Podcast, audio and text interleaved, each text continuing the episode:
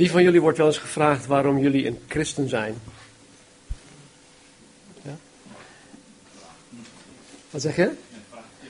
Nee, men vraagt het vaak niet. Maar stel, stel dat je na de dienst of morgen of overmorgen deze week met iemand in gesprek raakt.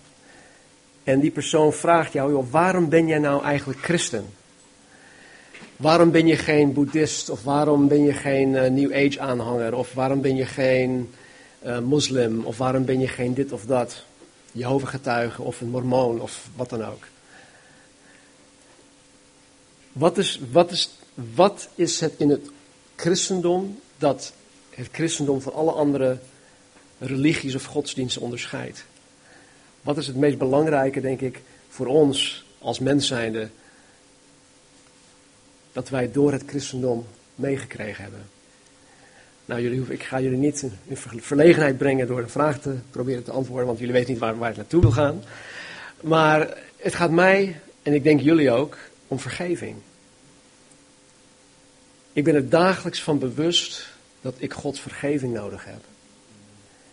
En niet alleen Gods vergeving, maar de vergeving van mijn vrouw. ook jullie. En ik denk dat, uh, dat dat voor God ook heel erg belangrijk is. Zelfs zo belangrijk dat hij vanaf Genesis tot en met Openbaring 22 zijn plan van herstel, zijn plan van vergeving aan ons kenbaar maakt.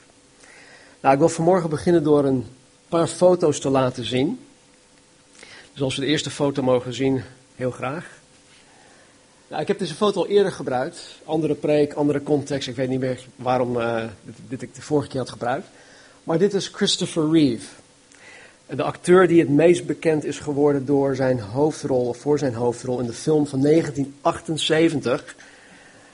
Een aantal van jullie waren nog niet eens geboren. Maar in 1978 kwam de film uit, Superman the Movie. En hij was dan de hoofdrolspeler, waardoor hij dus ja, world famous is geworden. En in deze foto is hij echt in topvorm. Dat is niet gefotoshopt, dat is, zo, ziet, zo zag hij er gewoon uit. Heeft behoorlijk getraind. Nou, in de tweede foto, dat is dezelfde Christopher Reeve nadat hij in 1995 van zijn paard is afgegooid waardoor hij dus geheel verlamd is geworden. Vanaf zijn nek tot aan zijn tenen is hij geheel verlamd. Hij kon niet eens zelf meer ademen. Hij was constant op een uh, ademhaalmachine. Hij is in 2004 als gevolg van zijn verwondingen overleden. En voor hem, als je zijn verhaal een beetje kent na zijn ongeluk in 1995, dan weet je dat zijn lichamelijk herstel het allerbelangrijkste was in zijn leven. Hij wilde alleen maar nog één keer kunnen lopen, of hij wilde alleen maar nog kunnen lopen. Hij wilde alleen nog maar kunnen voelen in zijn voeten, tenen. Hij had helemaal geen gevoel meer. Hij kan uit hoor. Dus zijn lichamelijk herstel was het allerbelangrijkste. In zijn beleving was zijn lichamelijk herstel zijn grootste en zijn diepste nood. En dat uitte hij ook. En hij heeft er bijna tien jaar lang voor gevochten. Totdat zijn lichaam het begaf. Nou, vanmorgen gaan we kijken naar het verhaal van iemand die zoals deze Christopher Reeve ook geheel verlamd was. Alleen zullen we zien dat wanneer deze verlamde man uit Matthäus hoofdstuk 9 Jezus ontmoet, de prioriteit toch iets anders ligt. En dat het toch anders ligt dan wat Christopher Reeve voor ogen had. Dus laten we onze Bijbels openslaan op Matthäus hoofdstuk 9. Dan lezen we vanaf vers 1. En nadat Jezus in het schip gegaan was, voer hij over en kwam in zijn stad. En zie, men bracht een verlamde bij hem die op een bed lag. En Jezus, die hun geloof zag, zei tegen de verlamde: Zoon, heb goede moed, uw zonden zijn u vergeven. En zie, sommige van de schriftgeleerden zeiden bij zichzelf: Deze lastert God. En Jezus, die hun gedachten zag, zei: Waarom overweegt u verkeerde dingen in uw hart? Want wat is gemakkelijker te zeggen? De zonden zijn u vergeven of te zeggen: Sta op en ga lopen? Maar opdat u zult weten dat de Zoon des Mensen macht heeft op de aarde zonde te vergeven, toen zei hij tegen de verlamde, sta op, neem uw bed op en ga naar uw huis. En hij stond op, ging naar zijn huis. Toen de menigte dit zagen, verwonderden ze zich en verheerlijkte God, die zo'n macht aan de mensen gegeven had. Tot zover. In vers 1 staat er, nadat hij in het schip gegaan was, voer hij over en kwam in zijn stad. En zie, men bracht een verlamde bij hem die op een bed lag. Nou, ik had een aantal weken geleden volgens mij verteld dat Jezus waarschijnlijk dakloos was. want hij zegt tegen de, tegen, de, tegen de verschillende mensen in hoofdstuk 8, um, vossen hebben holen, de, de, vogels in de lucht hebben hun nesten, maar de zoon des mensen heeft geen steen om zijn hoofd op neer, uh, neer te leggen. Maar hier staat er dus dat hij naar zijn stad ging. En in Matthäus 4 zien we dat Jezus Nazareth verliet. Hij ging, hij ging bij Nazareth weg, hij ging, hij ging verhuizen. En hij verliet Nazareth en hij ging naar, naar Capernaum toe. En veel Bijbelcommentatoren geloven dat Jezus bij Petrus in Capernaum inwoonde. dus hij had niet zijn eigen woning, maar goed, hij woonde dus bij Petrus in. En vandaar dat Matthäus hier dus zegt dat Jezus in zijn stad aankwam. Het parallelverhaal uit Marcus 2 zegt dit. Marcus 2, 1 tot 4. En na enkele dagen kwam Jezus opnieuw in Capernaum en men hoorde dat hij thuis was. En meteen verzamelden zich daar velen, zodat zelfs de ruimte bij de deur hen niet kon bevatten. En hij sprak het woord tot hen. Er kwamen ook enigen naar hem toe die een verlamde brachten, door vier mannen gedragen. En omdat zij niet bij hem konden komen vanwege de menigte, verwijderden zij de dakbedekking boven de plaats waar hij was. En nadat zij het dak opengebroken hadden, lieten zij de lichtmat waarop de verlamde lag neer. Nou, de grote menigte uit hoofdstuk 4, die volgde Jezus. De dezelfde grote menigte uit hoofdstuk 8, die volgde Jezus ook. En toen Jezus terugkwam in Capernaum, en want hij verliet de menigte in hoofdstuk 8, ging naar de bezetenen toe. Nu komt hij dus weer terug in Capernaum. En diezelfde menigte die krijgt al heel gauw te horen, hey, Jezus is weer terug. En news travels fast. En ze kregen het te horen. Dus ze, gingen, ze kwamen meteen op Jezus af. En het was zo druk dat het voor deze vier mannen onmogelijk was om hun vriend bij Jezus te kunnen brengen. Ze konden er gewoon niet bij. Maar deze vier mannen, die, die werden niet zomaar uit het veld geslagen. Weet je, ik zelf, ik, ik, ik heb een hekel aan, aan lange rijen mensen, wachten en dat soort dingen. Um, toen ik jonger was, uh, ging ik vaak naar, uh, nou in de States, naar, noem maar op, Disneyland bijvoorbeeld. Nou, als je daar uh, op een zaterdag naartoe gaat, dan kan het zijn dat je soms een uur of anderhalf of twee uur lang in de rij staat, alleen maar om één attractie op te kunnen gaan of in te kunnen gaan. Maar goed, dat doe ik al jarenlang niet meer, want ik heb gewoon een hekel aan, aan lang wachten, aan rijden. En ik heb het wel eens gehad in mijn zoektocht naar kerken, dat was jaren geleden, was pas na mijn bekering, dat ik dan ergens naartoe ging, naar een kerk, en dan was de parkeerplaats al helemaal vol, en dan moest je zoeken naar een parkeerplek, en nou, weet je, op een gegeven moment had ik zoiets van, nou, forget it, ik kom wel een andere keer terug. Keerde om, ging we naar huis toe. Zo zit ik in elkaar. Ik geef het, of ik gaf het toen vrij gauw op. Maar deze vier mannen, die werden niet zomaar door deze obstakel uit het veld geslagen. Zij moesten en zouden hun vriend bij Jezus brengen. En waar een wil is, is een weg, zegt men. En ik denk dat ze heel creatief bezig waren. Ik, ik, ik kan hier echt, echt iets van leren. Om iemand bij Jezus te kunnen brengen. Daar, daar, we hebben creativiteit voor nodig. Nou, de woningen van die tijd hadden meerdere verdiepingen. En in de meeste gevallen had men de woon- en eetkamer op de eerste verdieping. En daar kwamen mensen samen, daar, daar entertainden ze mensen. Denk ook aan de bovenzaal waar Jezus en de discipelen hun paasmaaltijd aten. Dat was ook op de eerste verdieping, was een bovenzaal. waar de 120 mensen, uh, gelovigen, uh, zaten met Pinksteren, dat was ook een bovenzaal. En dit is dus meest, de meest, waarschijnlijk de plek in het huis waar Jezus zich op dat moment bevond. Nou, de woningen van die tijd hadden ook een dakterras. En we zien in Handelingen 10 bijvoorbeeld dat, ehm, dat Petrus op het dak zat. Nou, hij zat, hij zat op een soort van dakterras. Dus dak, dakterrasjes, dat waren, die waren gebruikelijk. En dit is waar, waar mensen vaak zaten. En hoe men op het dakterras kwam was door middel van een trap die aan de buitenkant van het huis bevestigd was. Dus doordat de vier mannen niet via de voordeur het huis in konden gaan om bij Jezus te kunnen komen, klommen zij via de buitentrap het dak op. En wat deden ze? Ze haalden het dak stuk voor stuk eraf, totdat het gat groot genoeg was om een vriend door het dak heen naar beneden te laten zakken. Nou, ik durf te zeggen, en dat, dat staat hier niet, maar dit is een, een, een gewaagde actie van deze mannen. Dit is echt een gewaagde actie. Ik kan me voorstellen dat mensen zoiets van, wat doen jullie eigenlijk?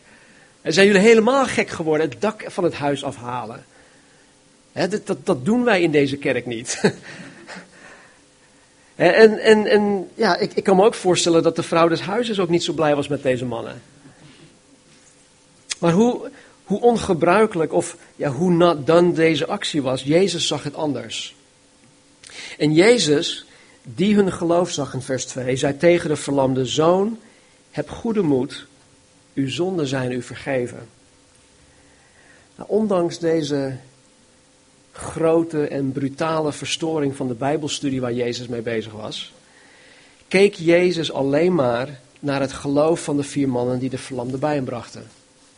Hij was alleen maar daarop gefocust. Het kon Jezus niks schelen of, of, hij de boel, of zij de boel verstoorden of dat zij iets openbraken. Nee, hij keek alleen maar naar hun geloof. En het bijzondere in het geval was, zoals het geloof van de hoofdman over 100 in hoofdstuk 8, dat bewoog Jezus tot actie. Zijn geloof. Zijn knecht was ziek, verlamd, had hevige pijn. En het geloof van die hoofdman over 100 bewoog Jezus tot actie. En hier is het, is, het, is het het geloof van de vier mannen die Jezus beweegt en hem tot actie brengt.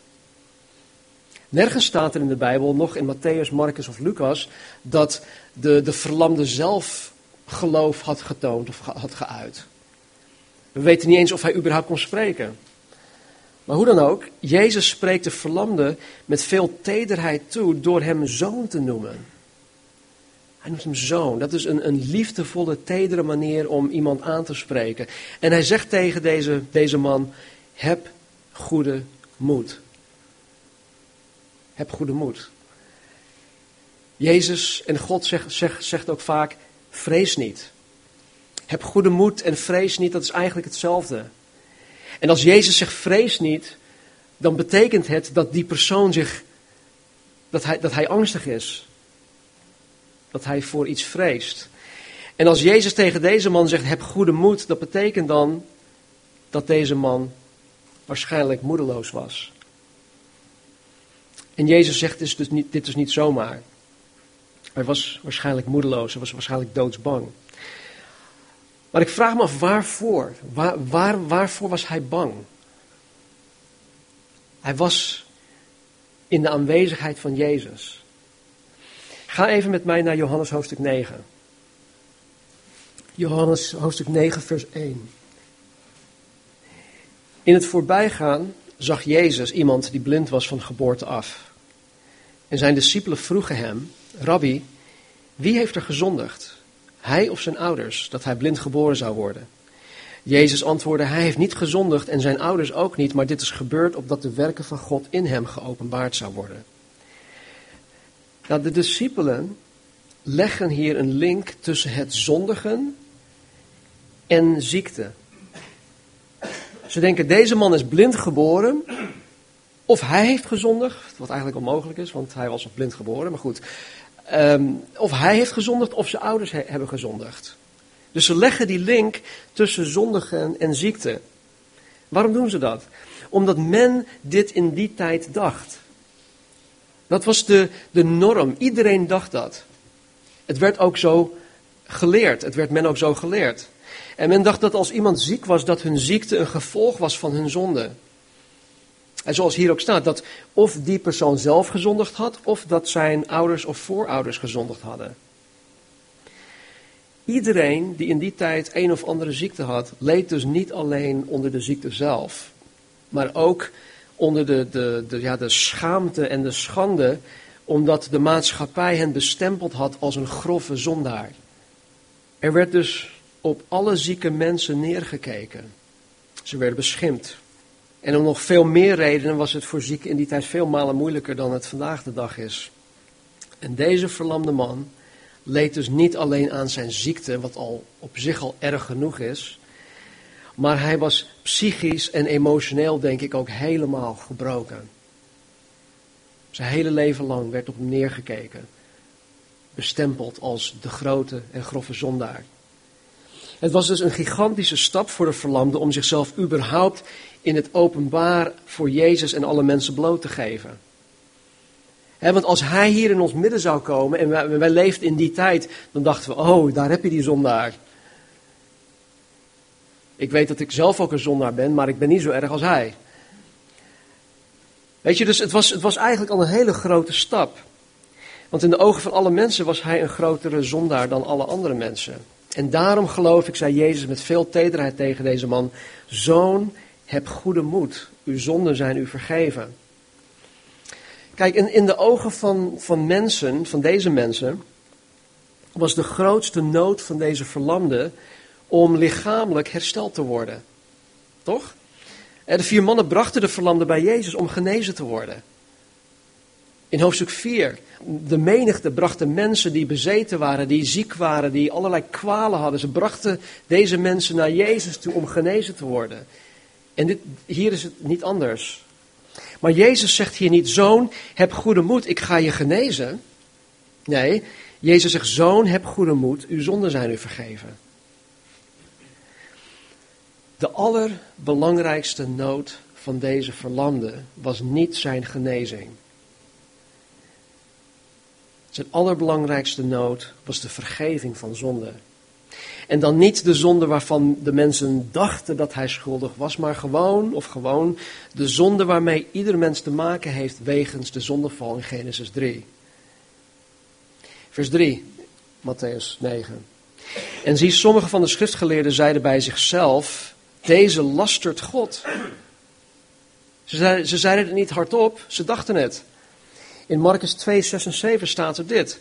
En er zaten daar enige van de schriftgeleerden en die overlegden in hun hart, waarom spreekt deze op die manier godslasteringen? Wie kan zonde vergeven dan God alleen? Deze schriftgeleerden zaten er enerzijds helemaal naast omdat zij Jezus beschuldigden van godslastering. En maar anderzijds hadden ze ook helemaal gelijk toen ze dachten, wie kan zonde vergeven dan God alleen? Ze hadden helemaal gelijk. Wie kan, wie kan zonde vergeven dan God alleen? Alleen door het offer van Jezus Christus kan God de mens geheel en voor altijd vergeven van zijn of haar zonde. Vers 4 en Jezus, die hun gedachten zag, zei, waarom overweegt u verkeerde dingen in uw hart? Want wat is gemakkelijker te zeggen, de zonden zijn u vergeven, of te zeggen, sta op en ga lopen? Ik denk dat het veel makkelijker is om, om tegen iemand te zeggen, uw zonden zijn u vergeven. En waarom? Omdat niemand dat kan bewijzen. Als ik tegen Marian vanmorgen zeg, Marian, al jouw zonden zijn vergeven. Oké, geweldig. Het is zo, maar er is niemand die, die dat kan beamen of weerleggen. En niemand kan er iets over zeggen, want het is, het is iets onzichtbaar. Maar stel, Stel dat een verlamde in een rolstoel hier naar voren toe komt, of wordt gebracht, en ik dan tegen die persoon zeg: sta op en ga lopen. Dan kan iedereen zien of het wel of niet gebeurt. Dan kan iedereen ook zien of ik wel of niet de gave van genezing heb om deze man of vrouw op te doen staan. En dus het zou voor mij veel makkelijker te zijn dan Marianne, je bent vergeven dan een, een verlamde hier te zeggen van joh, sta op en ga lopen.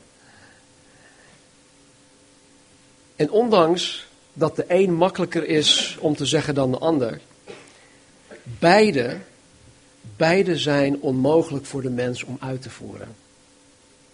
Er is geen mens op aarde die, kan, die, die een, een ander mens volledig en geheel en voor altijd kan vergeven van zonde.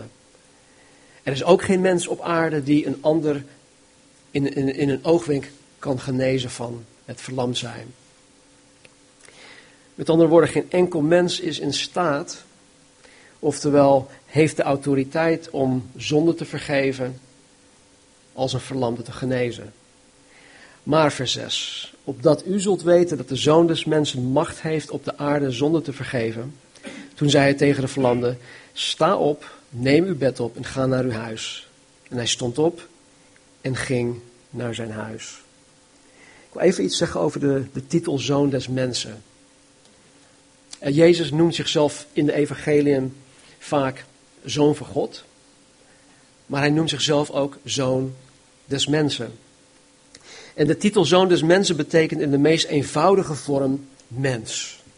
Human being, mens. Ik ben in die zin een zoon des mensen. Wij, zijn zoons en dochters des mensen. En ook Jezus, die uit de maagd Maria is geboren, was als mens geboren, dus een zoon des mensen. Dus wanneer Jezus zichzelf de zoon des mensen noemt, denk ik dat hij het voornamelijk heeft over zijn menselijkheid. Wanneer Jezus het over uh, de zoon van God heeft, of wanneer Jezus zichzelf de zoon van God noemt, dan spreekt Jezus over zijn goddelijkheid. En dat betekent gewoon dat Jezus God is. Nou, er is naast deze eenvoudige betekenis van de zoon des mensen ook nog een diepere betekenis. En dat is terug te vinden in Daniel hoofdstuk 7. Dus laten we dan nog even teruggaan naar Daniel 7. En dan beloof ik dat we in Matthäus uh, hoofdstuk 9 blijven. Daniel 7, vers 13. In Daniel 7 krijgt hij, een, hij krijgt hij s'nachts een visioen. Hij ligt op zijn bed, hij gaat dromen, maar hij weet dat hij van God een visioen krijgt. En er staat hier in vers 13: Ik keek toe in de nachtvisioenen en zie, er kwam met de wolken van de hemel iemand als een mensenzoon. Nou, mensenzoon en zoon des mensen is precies hetzelfde. Hij kwam tot de oude vandaag, dus God, de Vader, en men deed hem voor zijn aangezicht naderbij komen. Hem werd gegeven, dus de zoon des mensen, hem werd gegeven heerschappij, eer en koningschap. En alle volken, natieën en talen moesten hem vereren. Zijn heerschappij is een eeuwige heerschappij, die hem niet ontnomen zal worden. En zijn koningschap zal niet te gronden gaan. Tot zover. Hier ziet Daniel de mensenzoon in een visioen, of de zoon des mensen. En hij ziet de zoon des mensen als de Messias. Hij krijgt een, een, een, blik ver in de toekomst, wanneer Jezus als koning, als heerser gaat regeren. Wanneer hij zijn koninkrijk um, gaat vestigen. Dus wanneer Jezus zichzelf de zoon des mensen noemt, bedoelt hij dus ook, maar ik denk op een meer subtielere, uh, subtielere manier, dat hij de Messias is. Dat hij degene is die de zondeval ongedaan zal, zal maken. Dat hij degene is die de mens met God zal gaan verzoenen. En daarom zegt hij dit. Maar opdat u zult weten, vers 6 en 7, Matthäus. Dat de zoon des mensen macht heeft op aarde zonder te vergeven. Toen zei hij tegen de verlamde, sta op, neem je bed op en ga naar huis. En hij stond op en ging naar huis. Dus om duidelijk te maken dat hij de Messias is, dat hij God is en de macht heeft om zonde te vergeven, geneest hij deze man. De, de schriftgeleerden en de fariseërs die, die, die beschuldigden Jezus in hun hart, in hun gedachten, van godslastering. Ze, hoe durft hij dan wel? Alleen God kan mensen vergeven van hun zonde. En hij zegt, oké, nou ik zal jullie terugpakken op jullie gedachten. Om aan te geven dat ik God ben, kijk wat ik ga doen. En hij zegt tegen de verlamde, sta op, pak je bed op en ga naar huis. En hij stond op en hij ging, ging naar huis toe. De verlamde man stond onmiddellijk op. Hij nam zijn hangmat op of zijn lichtbed en ging op eigen benen naar huis toe. Zonder revalidatie, zonder fysiotherapie, echt in een ogenblik. Vers 8. Toen de menigte dit zagen, verwonderden ze, verwonderden ze zich en verheerlijkte God, die zo'n macht aan de mensen gegeven had. In Lucas 5, 26 staat dat de mensen ook vervuld werden met vrees.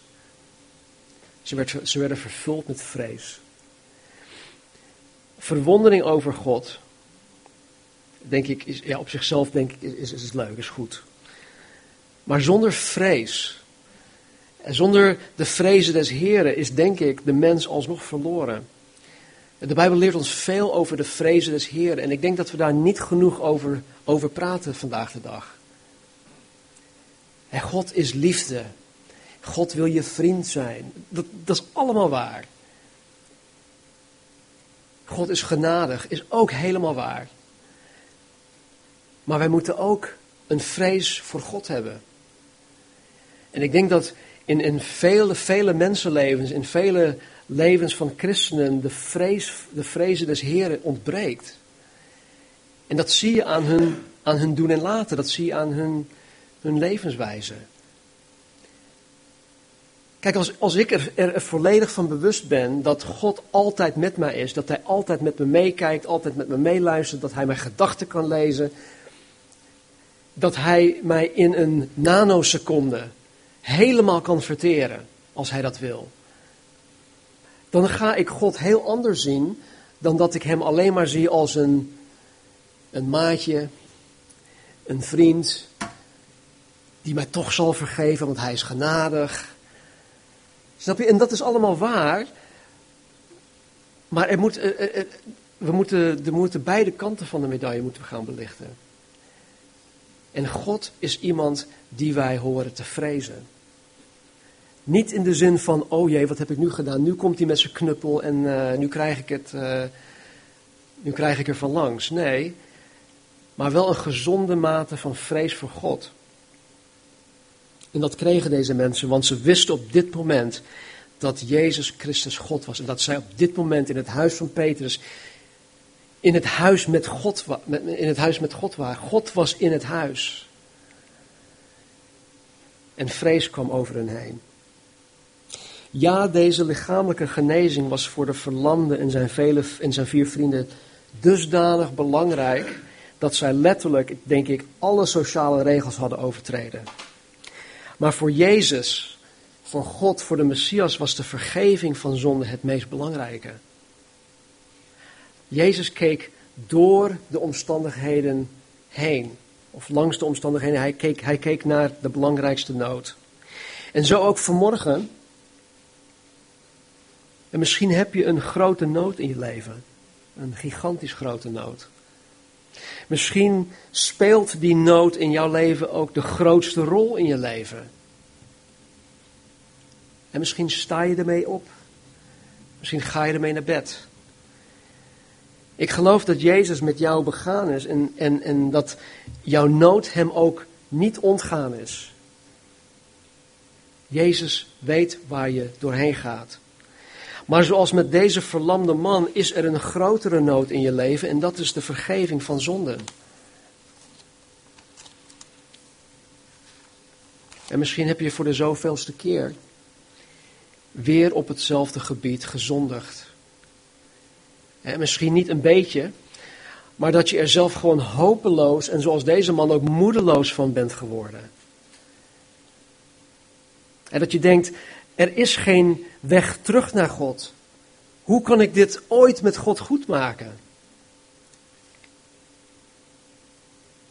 Ik, ik herken dat. Ik heb me daar vaak in die situatie bevonden. Dat oh nee, ik heb het voor de zoveelste maal verknald. Hoe? Nou, ik wil je vanmorgen verzekeren dat, dat als je oprecht berouw hebt over je zonde, dat God jou vanmorgen zal vergeven. Punt uit. 1 Johannes 1 vers 9 zegt dit. Als wij onze zonde beleiden, Hij, God, is getrouw en rechtvaardig om ons de zonden te vergeven en ons te reinigen van alle ongerechtigheid. Wauw. Er staat ook in een aantal versen ervoor dat het bloed van Jezus Christus ons reinigt. En de werkwoordvorm van reinigt betekent dat het ons continu reinigt. Het was niet eenmalig toen wij ooit in het verleden ons hart aan de Heer had gegeven. Nee, het is een continu reiniging. En misschien heb je gezondigd, maar dan niet in de zin dat je iets voor de zoveelste maal gedaan hebt. En maar dat je structureel nalatig geweest bent. In het Engels zeggen we, uh, dat, is, dat, ja, dat klinkt zo mooi. There is the sin of commission and omission.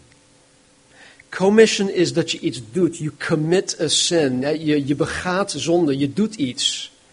Maar omission is het weglaten of het nalaten van iets. En de zonde van omission is net zo erg als de zonde van commission. Dus misschien ben je vanmorgen schuldig, maar niet in de zin dat je iets voor de zoveelste maal verkeerd hebt gedaan, maar dat je gewoon structureel nalatig bent geweest. Nalatig in het onderhouden van je relatie met God. Nalatig in het je eigen maken van Gods woord. Nalatig in je gebed leven, in, in het dienen van God. Misschien ben je nalatig in het, in het onderhouden of het opbouwen van je relatie met je man of, of je vrouw. Misschien ben je nalatig in het gehoorzamen van Gods woord. Terwijl God je elke keer eraan herinnert van, hé, hey, ik wil dat je dit doet, ik wil dat je dat doet. En je negeert het elke keer weer. Misschien ben je nalatig in het, in het niet doen van Gods wil, enzovoort, enzovoort. Nou, waarin je ook gefaald hebt, waarin je ook nalatig geweest bent, God wil ook jou vanmorgen vergeven. En Hij wil in ieder van ons, wie we ook zijn, Hij wil ons een frisse start geven. Hij wil dat wij vanmorgen met een schone lei beginnen.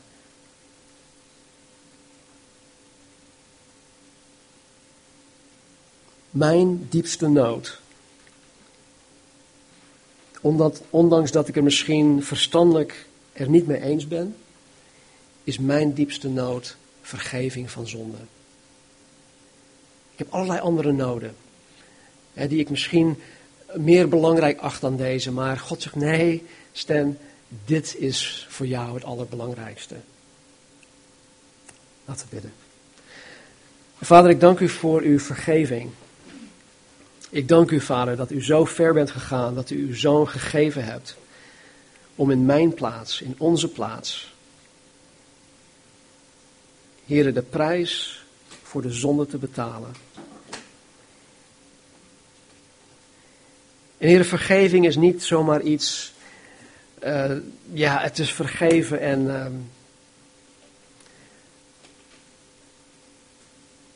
ik spreek je er later nog wel over. Nee, vader, uw, uw vergeving is volledig.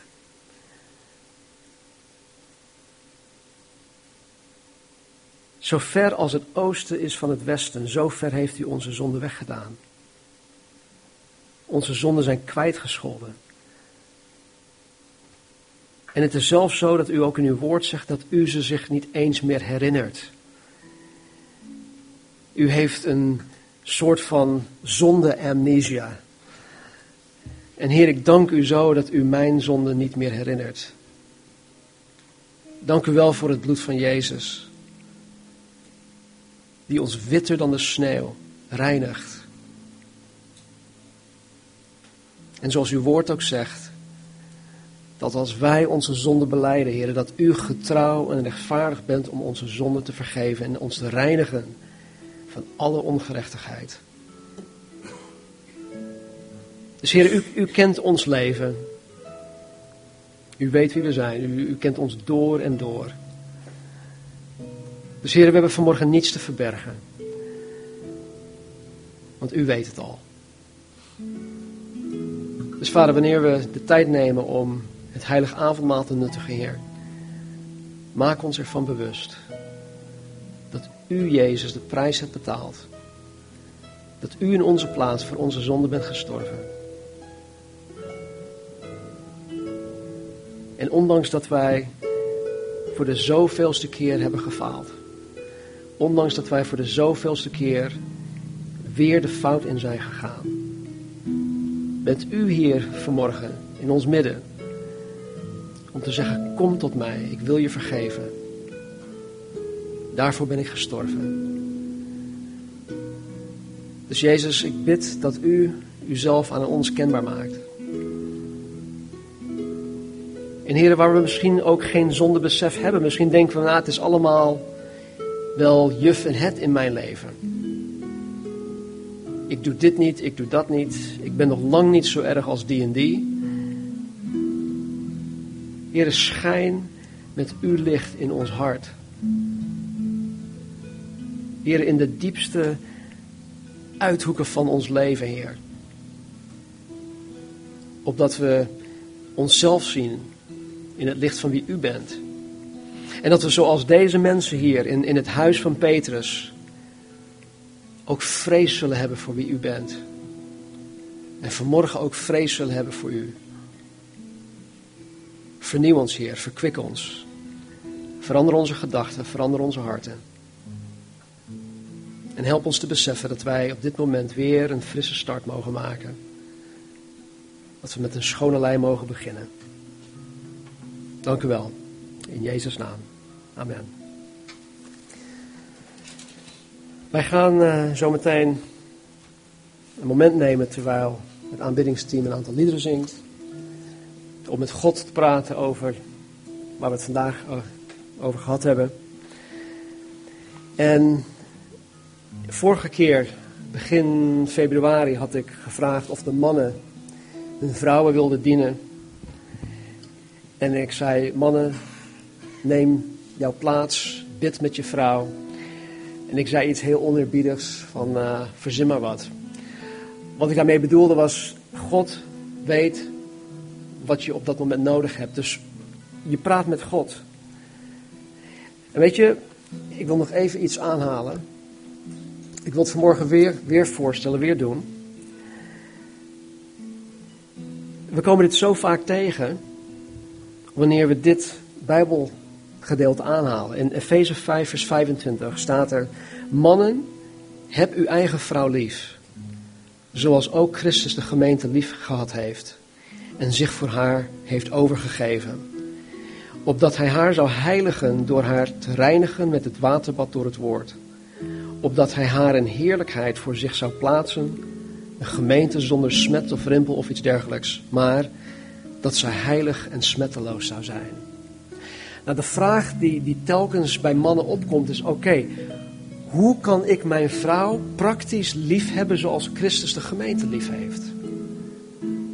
Nou, er zijn veel manieren hoe wij dit in de praktijk kunnen doen, maar ik denk dat de, de, de belangrijkste manier, en dat heb ik ook zelf ondervonden met mijn eigen vrouw, vraag het haar straks maar als je mij niet gelooft, is dat je dat je haar zoals, dat je haar zoals wat Jezus hier doet. Paulus zegt, Christus heeft zich voor haar overgegeven. Opdat hij haar zou heiligen door haar te reinigen met het waterbad door het woord. Met andere woorden, wees de geestelijke leider in je gezin. En help je vrouw om het woord van God te begrijpen. Lees het woord van God samen met je vrouw. Lees het voor of lees het samen. Bespreek deze dingen met elkaar. Opdat hij haar in heerlijkheid voor zich zou plaatsen. Een gemeente zonder smet of rimpel of iets dergelijks, maar dat ze heilig en smetteloos zou zijn. En ik denk dat het, het, samen delen van het heilige avondmaal, dat dat een mooi begin is om, om daaraan te starten. Dus Wanneer jullie er klaar voor zijn, wil ik de mannen vragen om je vrouw hierin te dienen. Neem het samen, bid voor elkaar. En ik wil de vrouw ook vragen om het je man makkelijk te maken om je te laten dienen.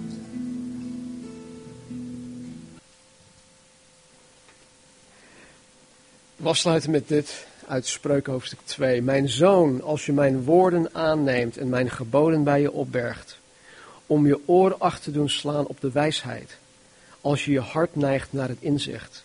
Ja, als je roept om het verstand, je stem laat klinken om inzicht, als je het zoekt als zilver, het naspeurt als verborgen schatten, dan zul je de vrezen des Heren begrijpen, de kennis van God vinden. Mogen de Heren jullie deze week echt doordringen van het feit dat jullie vergeven zijn, niet alleen voor jezelf, maar ook voor anderen naar anderen toe. Hè? Want wij zijn vergeven, wij horen anderen ook te vergeven. Dus die verge vergevingsgezindheid hoort ook bij de christen te zijn. En dat je ook doordringd wordt door het feit dat God wil dat wij de vrezen des Heren begrijpen. Dus jaag het na en wees erin gezegend. Wees een zegen voor elkaar, omwille van zijn naam. Amen.